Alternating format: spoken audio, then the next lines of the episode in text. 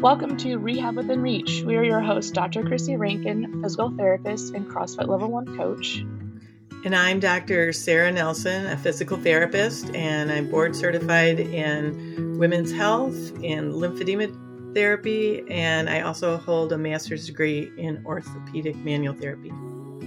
And I'm Dr. Shona Craig. I'm also a physical therapist, a board certified women's health clinical specialist, certified lymphedema therapist, and yoga teacher. We are a collective of women from various backgrounds who support each other and the community around us that have one thing in common therapy solutions. This podcast will be addressing how the body, mind, and spirit work together to create our current state of being while offering a refreshing approach to how to create harmony within each system.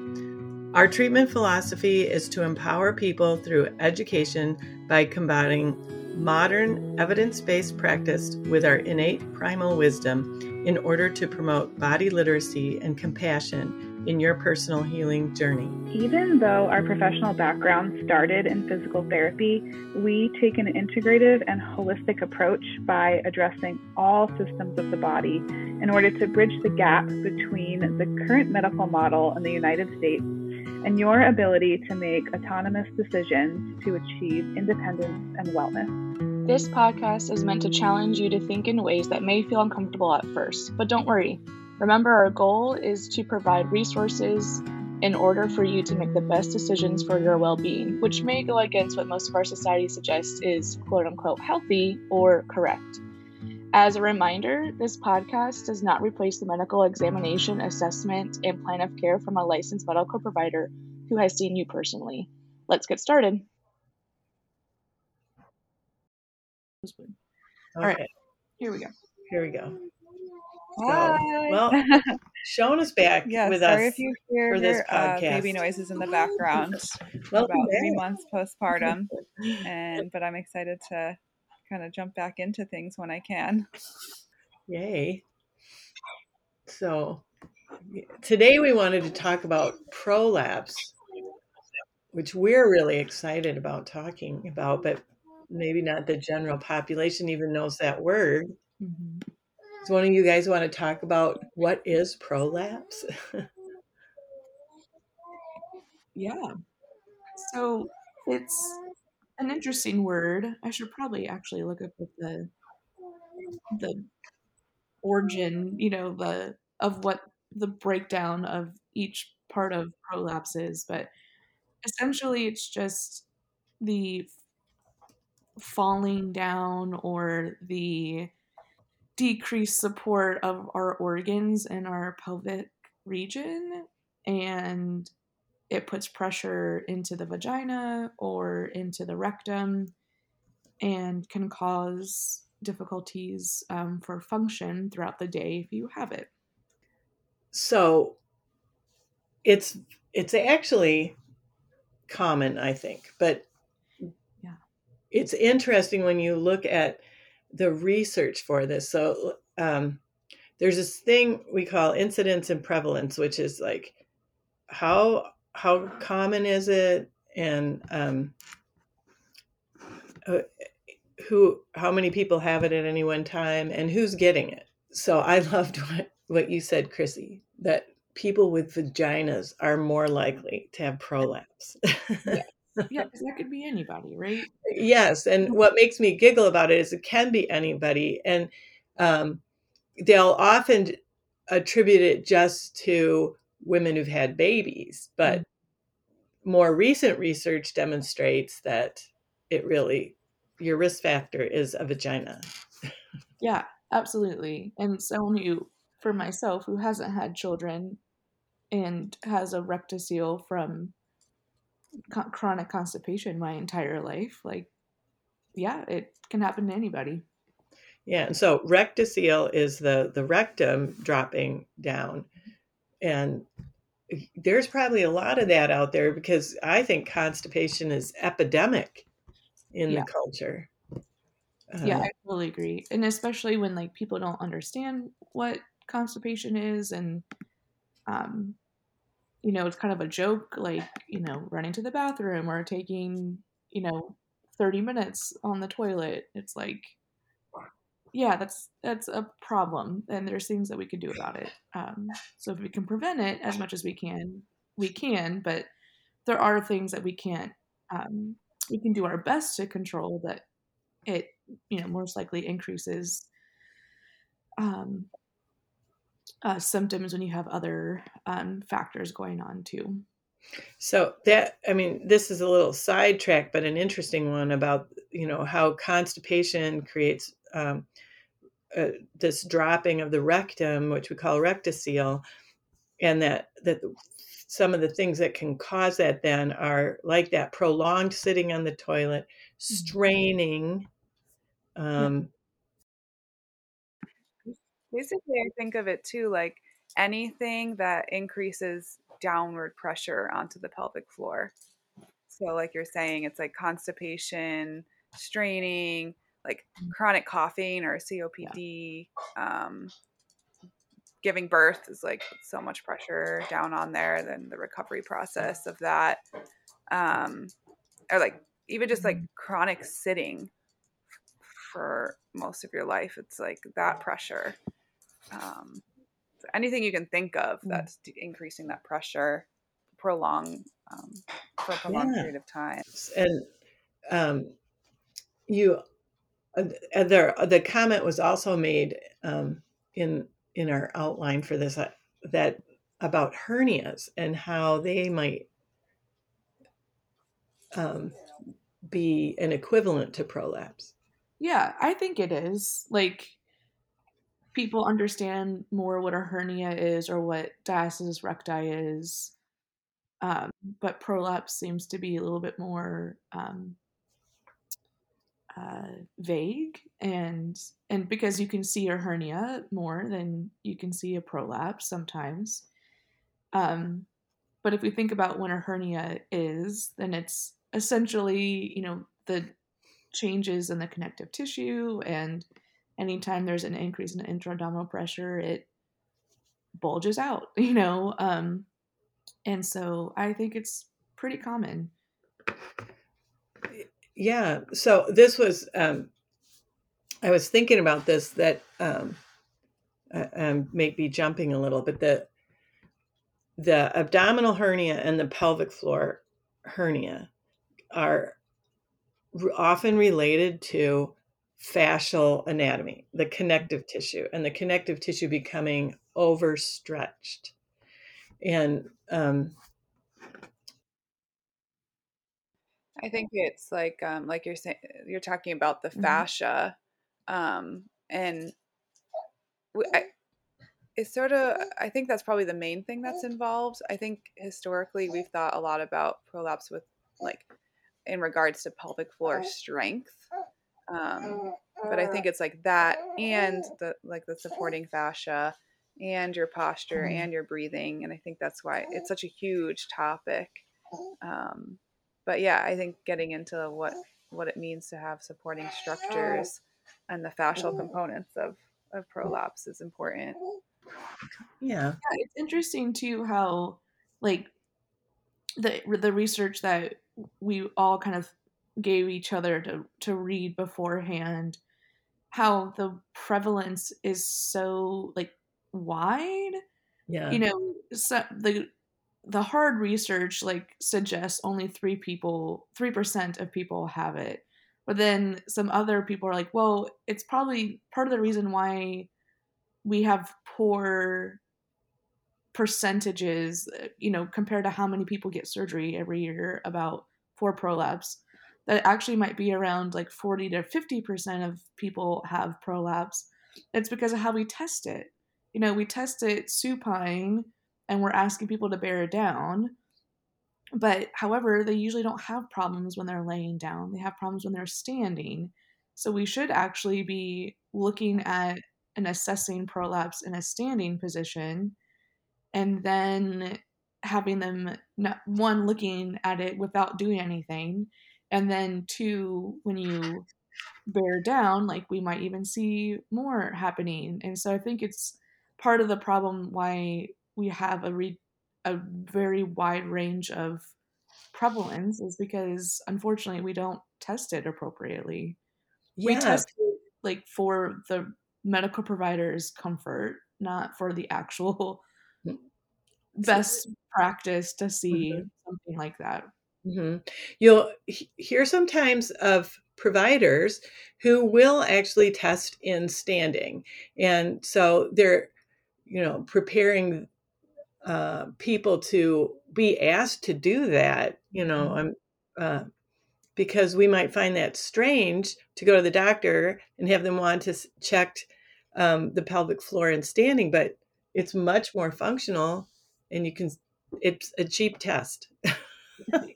Totally agree. Um, there one study that was published in 2018 it was actually a web-based questionnaire and um, they were looking for symptomatic pelvic or- organ prolapse and they had a rate of response of 52% um, there was a high prevalence of the symptomatic um, prolapse um, in the in the study, just kind of blowing it out of the water that it's it's all uh, people who've had babies because they were.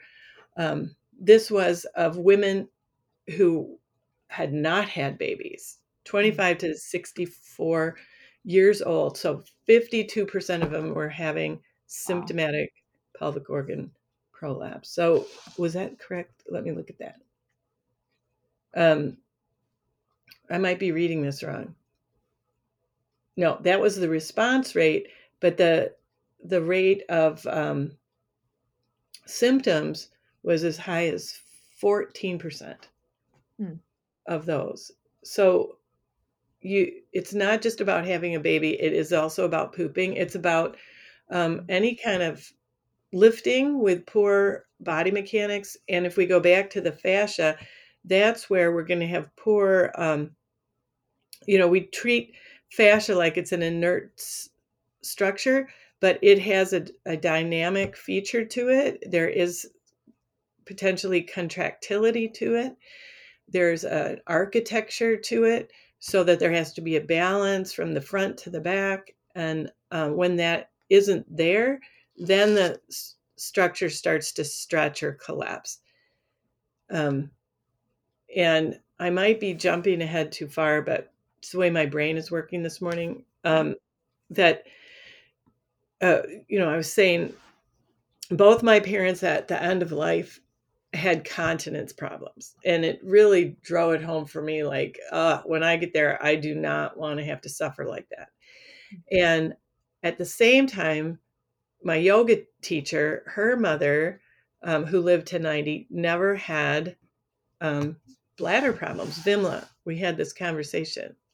And Vi- Vimla made sure her mother did yoga every day. Not the kind when not not rigorous yoga. She would use a lot of um, restorative poses with her mom, and one in particular was where you sit on your heels and lay back down. Right, so you're stretching the whole front of the body, and that deep anterior fascial layer that runs along the front of the thighs into the pelvis through through the pelvic bowl up through the front of the back if you can imagine and that's where a lot of those pelvic organs are anchored.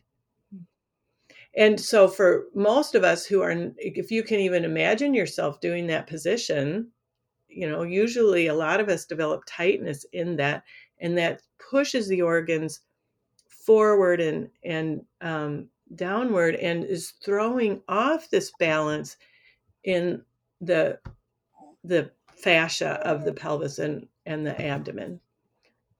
It makes a lot of sense. yeah.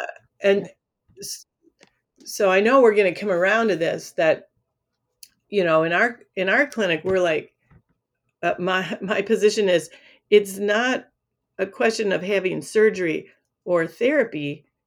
You you absolutely need therapy no matter whether you have surgery or not because if these underlying issues aren't corrected it's just going to end up back in in the prolapse yeah, they always talk about the high failure rate of, and I'm, you know, quote, quote, quote, you know, around failure of prolapse repair surgeries. And eventually we're going to talk about like why that happens and that unfortunately, you know, these studies are thinking about like one plus two equals three, whereas um, we understand that that's not the case, you know, and so, um, so we'll talk about that a little bit later. And I think something I wanted to point on too, um, going off of your uh, um, about the survey that they did about, well, do you have these symptoms, and how many people said yes.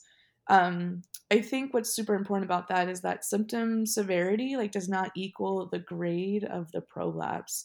So people will, could have a grade one prolapse, which they ha- might have no clue that they even have one, and they could have these symptoms that are debilitating and people can have a grade 3 which means they can truly feel and see a prolapse and that they their symptoms aren't that bad um so i think that's another thing too is symptoms don't equal the grade and that the grade you might not even know that you have a prolapse because the grade is so low so um just talking about it more and understanding that there are there are some signs that are specific for prolapse, but um, if we don't ask that at any of our medical providers' appointments, then we don't even know that we have a problem going on. Yeah. Well, so let's give the the, the list of what symptoms, what would people be experiencing that would be indicative of uh, a prolapse? Sure. So there tends to be like a heaviness or a pressure in the pelvic floor region, sometimes abdominal region. Um, it could feel like there's something actually falling out of the vagina. Um, you could feel like you're sitting on a small ball um, if the prolapse is is touching the surface that you are sitting on. Mm-hmm. Um, feeling or seeing a bulge um, or lump in or in your vagina or coming out of the vagina. You could have discomfort um, during sex. Um, you might not be able to empty your bladder or rectum fully. Um, sometimes needing to urinate more often, um, incontinence, and not being able to keep a tampon or a menstrual cup inside the vagina comfortably. Those are all pretty tall tale signs that there's some prolapse happening. Yeah. Um, I'd have to, I guess there'd have to be research for this, but just from my clinical experience, that when um, women tell me, like, first thing in the morning, well, there's some men who tell me too, like, they got to go immediately. Mm. That to me is a, a sign of prolapse. And and yeah and that they're that stress having the stress incontinence with it. So if there's urinary leakage there may be prolapse. And i think it's important to say this is common but not normal. Yeah absolutely.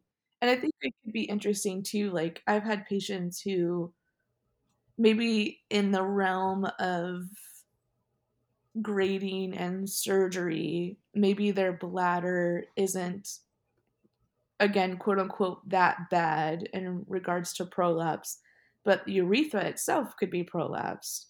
Um, and the urethra is more like um, when that fascial connection is not as great as it used to be. Maybe it's not as supported, um, mm-hmm. which is an interesting concept too. So, because um, I've had a couple patients, I've had two, which really isn't that many in the scheme of things, but you know, they did PT first before surgery and they gave it a great try and um, they really worked on all the things that we talked about and everything was great except for like this one like higher level activity. And at that point it might be, well, the urethra might be so uh, unsupported that it just needs a little bit of help in order to get all of it working together. And um, sometimes you forget about how important just the structures around the urethra are in regards to incontinence and and um, and prolapse. Yeah, and by doing physical therapy first, though, that those people are set up for a better surgical outcome. Oh, absolutely. Um, like we say that um, there are four causes of prolapse, uh, and one of them is surgically repaired, and that is the overstretch of the endopelvic fascia or those connective tissues supporting um, the bladder, rectum, and uterus. Um, the other three would be these internal pressures we've ref- we've um, alluded to, um, and then our habits, mm-hmm. our bladder habits, and uh, and then also the mobility, stability of the hips, spine, and pelvis together, yep. and how those. So we can um, talk about all those things and what people can do for them and why they're important. Mm-hmm. Uh, let's see. So, boy, where do we want to jump in on that? There's, um, yeah, and I guess we can like kind of jump back into what are some other things that increases the risk of prolapse.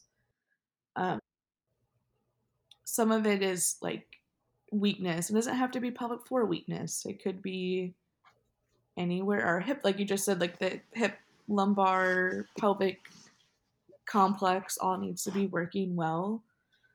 Mm-hmm. So it could be um, improving the strength of our muscles, um, connective tissue changes. So we've so we've talked a lot about like there could be a physical change, meaning the stretch from childbirth. Um, it could be um, any type of injury that is not considered childbirth. Um, there could be hormonal changes. So, like women who are breastfeeding or menopausal women um, can have increase in prolapse, prolapse risk. Um, if you have a hypermobility uh, diagnosis like Ehlers-Danlos or something like that, can also increase that risk. And then I guess we can break down behaviors a little bit more specifically. Um, like what besides um, like like we talked about constipation, right? And we talked about like straining. Um, what other behaviors have you seen that might increase the risk or severity of the prolapse? Oh, um, holding urine. Mm. I, I learned so much from my own experience. So um, I I did everything to cause a prolapse, leading up to learning about, and then I became a pelvic floor physical therapist, and I going to the classes. So one of the first things they did in the classes was have us fill out a bladder diary. So in a bladder diary, you're writing down when you're urinating and if there's leakage, what's happening. Um, so I had all the setup, including I was so proud that I could go like eight hours a day without emptying my bladder. I used to joke I had a bladder of steel. I was, you know, and I didn't realize that is not what you want. What you're doing doing is overfilling the bladder and you're stretching out the support structures. And um, so by the time I was learning this stuff, I was having stress incontinence. And um, so what you do want to do is being emptying every two to four hours. Mm-hmm. When I started following that guideline and go, I would have to like make myself go to the bathroom at four hours because I wouldn't feel like it. But an overstretched bladder, it loses its its uh, good strength and uh, responsiveness. You know, like if you can sit on the toilet and start a stream and have it be a nice strong stream, you know your bladder is doing well. It's got a good responsiveness, and that's what we're looking for. Um, so that emptying every two to four hours is awesome. And in the process of my applying all these things I learned, it was about two years of applying it to get to the point where then I was not having incontinence. So you can reverse this stuff. And I think another um, common uh, habit regarding holding is that you're also gripping your abdomen all mm. the, a lot. And then I so I like to use as an example of like think you have a tube a tube of toothpaste and if you're gripping in the middle of your abdomen the contents of the tube have to go up and down right and the up is like going up into your diaphragm and the down is going pushing down into the pelvic floor mm-hmm. um, and so gripping your abdomen and holding things in like holding your urine in um, could also be inadvertently promoting that prolapse too. Yeah. And you know, this is you know, you mentioned weakness and I, I, this is a good discussion because I feel like coordination of muscles is so important. Mm-hmm. And um that's not just about strength or weakness. Uh, that like I one of the mistakes I was making was when I pulled in my abdomen, I pulled in above the belly button and the lower abdomen would push out and down habitually. And you know that how does one use your abdominal wall effectively to not increase pressure into the pelvic floor? And I think uh, um, people with vaginas who want to do weight training need to understand this dynamic so that because that is something that can lead to prolapse. Uh, yeah, I just want to comment that I see that so much. I think in over half of the patients that we see, just in general, even if they're not even here for prolapse, it's they get that pulling in of the abdomen, but the bulging out, like pulling in of the upper and middle abdomen and bulging out of the lower abdomen.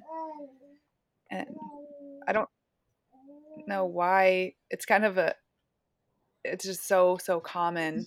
Part yeah. of me thinks it's due to like your posture over time and also our um, breathing habits our like breath with movement habits have been um, are just not as functional as they could be well and chrissy and you have the experience with with weightlifting um, be, that we've we've talked about it. You do at times need to. It's not about sucking in either. Yeah, you know, and it's interesting too because um, there's like a an idea in the lifting world about um, using our breath and our core stabilization like a Coke can. So instead of bringing the belly button to the spine, then we really want more like a cylinder um, where we're able to press against our abdominal wall in 360 degrees. Um, and I used to be like a very big um, proponent of that, but I've also noticed, like, as I've gone through this, a lot of people don't know what that means. Like, I'll explain it in so many different ways, and they're still bulging their tissues. And how I like to assess if they are doing, if anyone is doing a core stabilization appropriately, along with seeing like what their ab, what their um, abdomen's doing, what their belly button's doing, because the direction of the belly button can let us know like what direction they're going in. But also during the initial internal exam, I have them do a core stabilization to see are they bulging their tissues, or is there no co-contraction of the pelvic floor, or is there a mm-hmm. co-contraction of the pelvic floor? and then I usually use that as a cue for them to figure out what works best for them. So it's more of a let's see what clicks in your brain the most and what coordinates for you the most. Mm-hmm. Um, and we'll work off of that instead of what I think is appropriate, right? Um, so it's it's difficult. It's it's been difficult to teach the whole bracing in the weightlifting world um, because it it's hard. Yeah. it's a really hard way to to figure that out. Yeah, um, and that's where I I think our challenge comes in therapy is teaching coordination because it does take uh, a higher level of sensitivity to what's happening in your body, and most uh, most people aren't aren't that aware of their body. You know they're they're on the skin level or but that inner sensation is uh it can be developed. I'm working with people.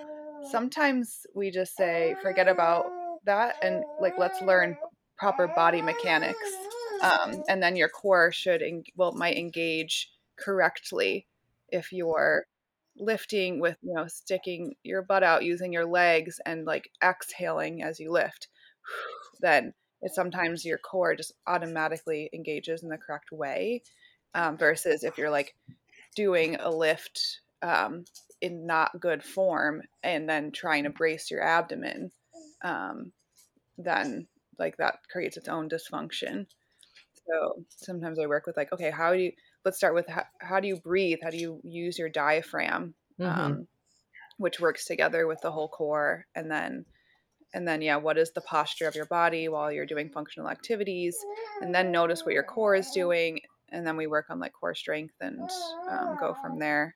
So this is a great example of where it is important to work with with a pt of a pelvic health pt to understand these things and figure them out for your own body. Um, that another area is uh, that can lead to this problem is swelling in the abdomen, subtle swelling in the abdomen, which is so underappreciated that it can be there. I think anyone who's had ab- abdominal surgeries is likely to have a low le- level of swelling. And um, that's going to inhibit, it's going to inhibit muscle, it's going to increase pressure and, uh, in, in intra-abdominal pressures and it's pretty much neglected. I I've seen like very thin underweight women and they'll have abdominal I call it abdominal congestion just uh, because I don't know what else to call it. And it I'm sure that medical providers don't recognize it because the people are so thin. Um, but it contributes to their their bulging patterns. Um, so having a, a pelvic health PT who is aware and looking at that sort of thing and then can help a person know how to to change that situation so that there is less abdominal swelling and how to recover from that um, yeah and there and i think a big part of that could be garment wearing. Um, like people, so there's a thing that you can use called a pessary, which is kind of like an orthotic for your organs, just to kind of hold things up. But people find that super uncomfortable. It can be time consuming to try to find the right fit. You have to go to your gynecologist office often to like find the right fit. Um, it might be uncomfortable um, you have to be okay with taking it in and out of yourself like and all of that sometimes people just are like i don't want to do that. So wearing compression garments not only can help with swelling but can also help kind of keep mm-hmm. things supported without um, needing a pessary or um, also just kind of help with activation like your body's like compressed a little bit so then your body's like oh yeah this is what i'm supposed to be doing. I'm supposed to be like engaging when i need to engage. So um, i know kind of jumping ahead there but it's interesting how you can use compression garments both for swelling but also for organ support if you need to yeah no i there's a lot of nice compression out there uh, one of them that comes to mind is CWX. It's a sport compression. Uh, but the way that they have panels in the compression, sort of helps wake up muscle action too. The one thing I that as far as if we're talking swelling, CWX does have a waistband, and those waistband pressures tend to contribute to the, you know, pull in and above the waist, push down below the waist. So um, finding the the right ones are the deal. Um, we also have, um, let's see, I can speak to hysterectomy as a, um, what you know, one part of the pathophysiology, because I've had my ovaries out, and so I had the, I I had the problem of prolapse and stress incontinence I I learned what I learned as a PT. Things got better, and then I had a ovarian cyst. So there go the ovaries, and I started all over again. So when they are doing surgical maneuvering in your pelvis, it changes that architecture again, and the the support isn't there. That fascial support isn't there, and um, things can drop again. So I did apply what I learned again, and it's it took about three years to recover that time, and I still have to work with it, but it it has greatly improved. And the fact of the matter is, surgery is going to change our body, and we're going to have to work with our bodies, whether it's surgery or aging or whatever. You you can work with your body to get um, a good outcome. Uh, um, even childbirth, like the effects of childbirth over the decades, will improve. So, especially if you're using good dynamics, but these things they they don't change quickly, and that's okay. That's a normal process that they take. They can take a longer time to get better. It's that we're applying our skills appropriately, that I'm doing my best job to do what I call an internal lift, you know, to raise the, the diaphragm of the pelvis upward in a contraction rather than squeezing and pushing. Um, and recognizing when I'm not doing that when the lift is too heavy or I've been doing it for too long and I need to give my body a rest. Um, and then there's also like a high BMI. So, does obesity yeah. increase prolapse? It can. It's, yeah, it's one of the risk factors in the research um, because of the increased abdominal pressure downward on the pelvic floor. Seems like. Mm. And probably too, like with obesity, I think that increases the congestion and swelling in the tissues that you were talking mm-hmm. about as well. So we're, we're kind of hinting at what P can do, PT can do for this. Um, we've, and we've talked about garment fitting and swelling management and pessaries um, and some some behavioral changes and exercise modifications. Um, uh, bowel and bladder habit um, we hinted at but you know if you are not having a daily bowel movement that slips out with ease and looks like toothpaste coming out of the toothpaste tube you should work with your pt to get get that going. Yeah I think something else um and we're kind of like jumping at here i guess too but which is totally fine. Um, I've had, I think the number one thing recently that people have like, if I don't do this, like, it kind of going back to Sarah, like, like, am I lifting too much? Am I going too hard for too long? And that could be like during your day too. It doesn't have to be like in the gym. Mm-hmm. But doing the like pelvic organ decompression and um, putting your legs up like a you know, so gravity can help offload the pelvis. Um, and using some breathing techniques to help lift the the pelvic floor and the organs in general. Like I've had patients who are like, if I don't do this, like I feel it all day.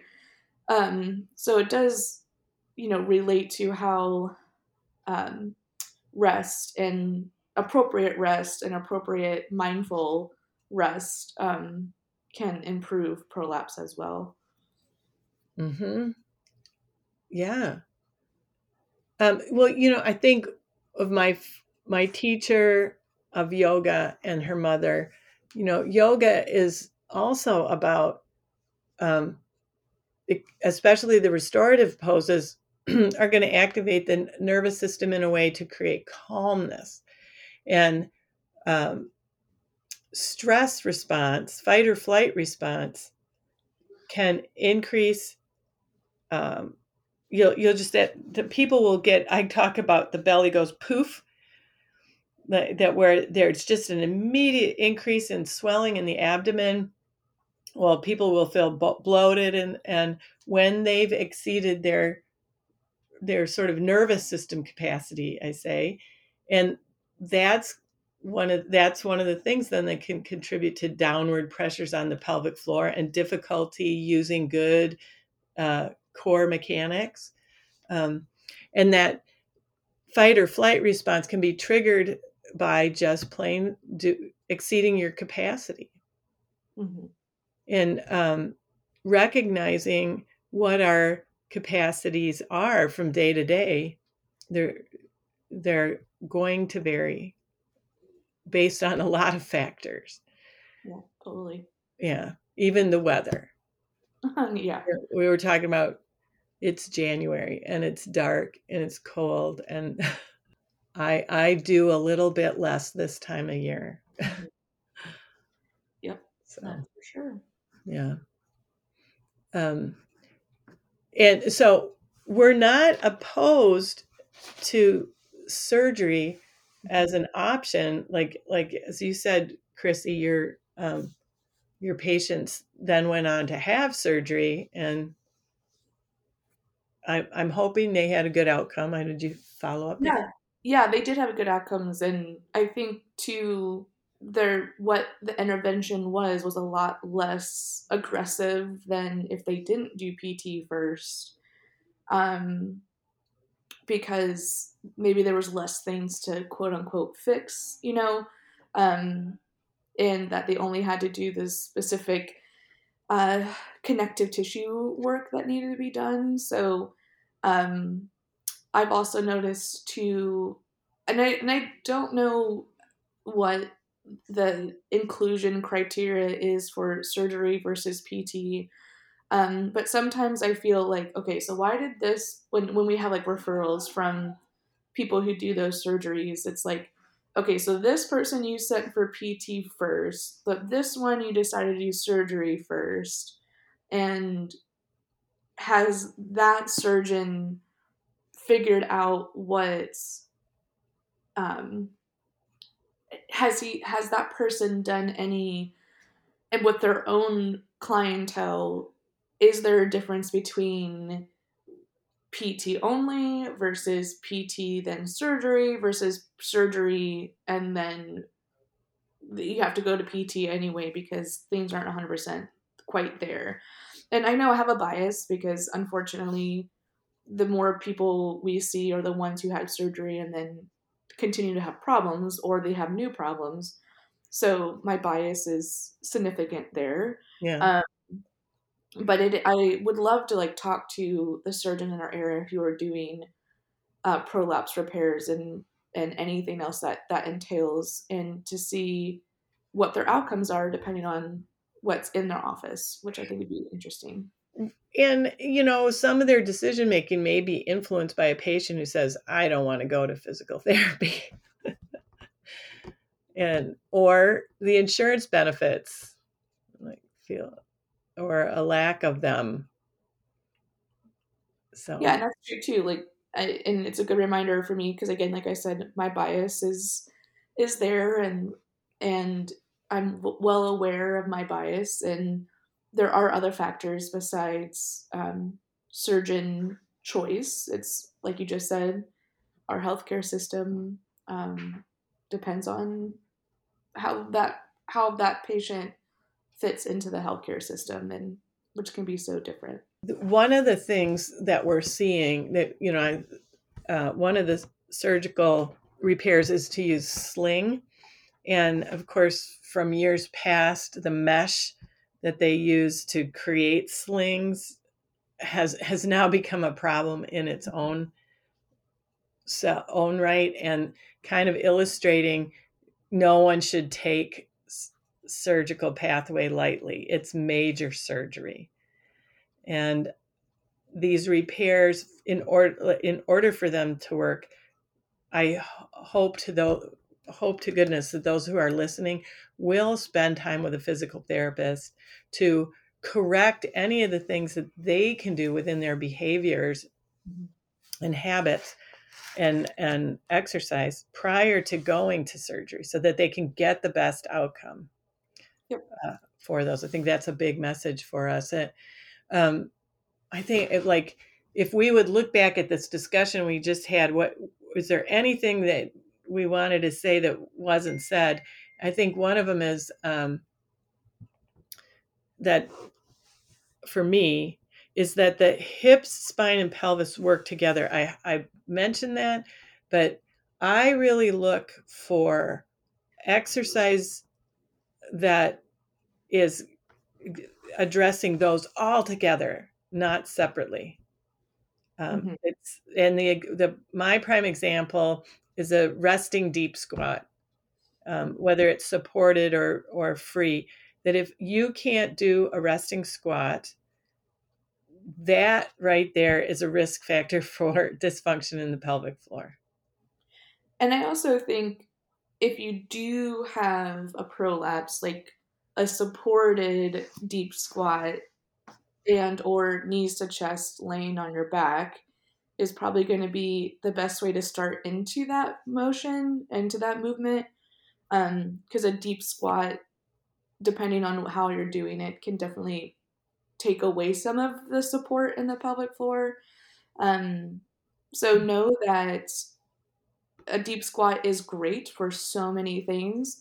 Um, however, if you are symptomatic during a movement, we just need to modify. Yeah. Uh, doesn't mean that it's wrong. We just have to modify so that it's not as symptomatic as you are experiencing it.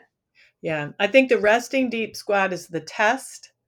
And if you can't do it, then you would either do it laying on your back or sitting on a step, you know, having back support, some position that doesn't feel a strain. Absolutely. Yeah. So, is there any, as we look back at this topic, anything that you felt like it was so important to say about this? I think we definitely talked all about the different nuances of it and how um, what the symptoms are, why it could be happening, understanding you have options. It's not just the connective tissue, that there's more than that going on um, that is promoting prolapse. Unfortunately, that's why there's such a high, uh, you know, what they consider to be a failure rate for prolapse repairs. Um, but I also think if you can take any way for anything out of this discussion is that there are options and that uh, that there's so much that can help and and also I think talking about prolapse like even at an early age would be a, good um talking about how you know, because we talked about how you don't have to have a baby to have a prolapse, and you um, can also have a prolapse but not know it because you can't see it, but you might have these symptoms. So I think it's finding out if you have things early so that we can prevent the worsening of it as quickly as possible. Yeah. Um, is important. Again, it's one of those things that what we do as a young person is going to set us up for later in life. And yeah. so like something as basic as using a vaginal a menstrual cup and how you take it out yeah that's right? huge yeah so be, because if i if i don't break the seal i'm going to be creating a suction and mm-hmm. constantly mm-hmm. pulling down on those organs and yep. that's going to create the prolapse well shona had had to go put the baby down for a nap. so, so um, if she has something to add, we can put it in the notes. We can definitely do that. Just kind of get on with the day, but all right. All right. Thank perfect. you. Thank you. Okay. We'll see you later. Sounds good. You too. Thank you so much for listening to this episode.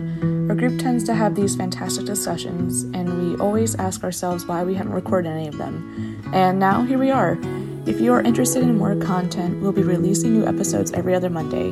You can also check us out on Facebook, Instagram, and YouTube by searching Therapy Solutions PLLC.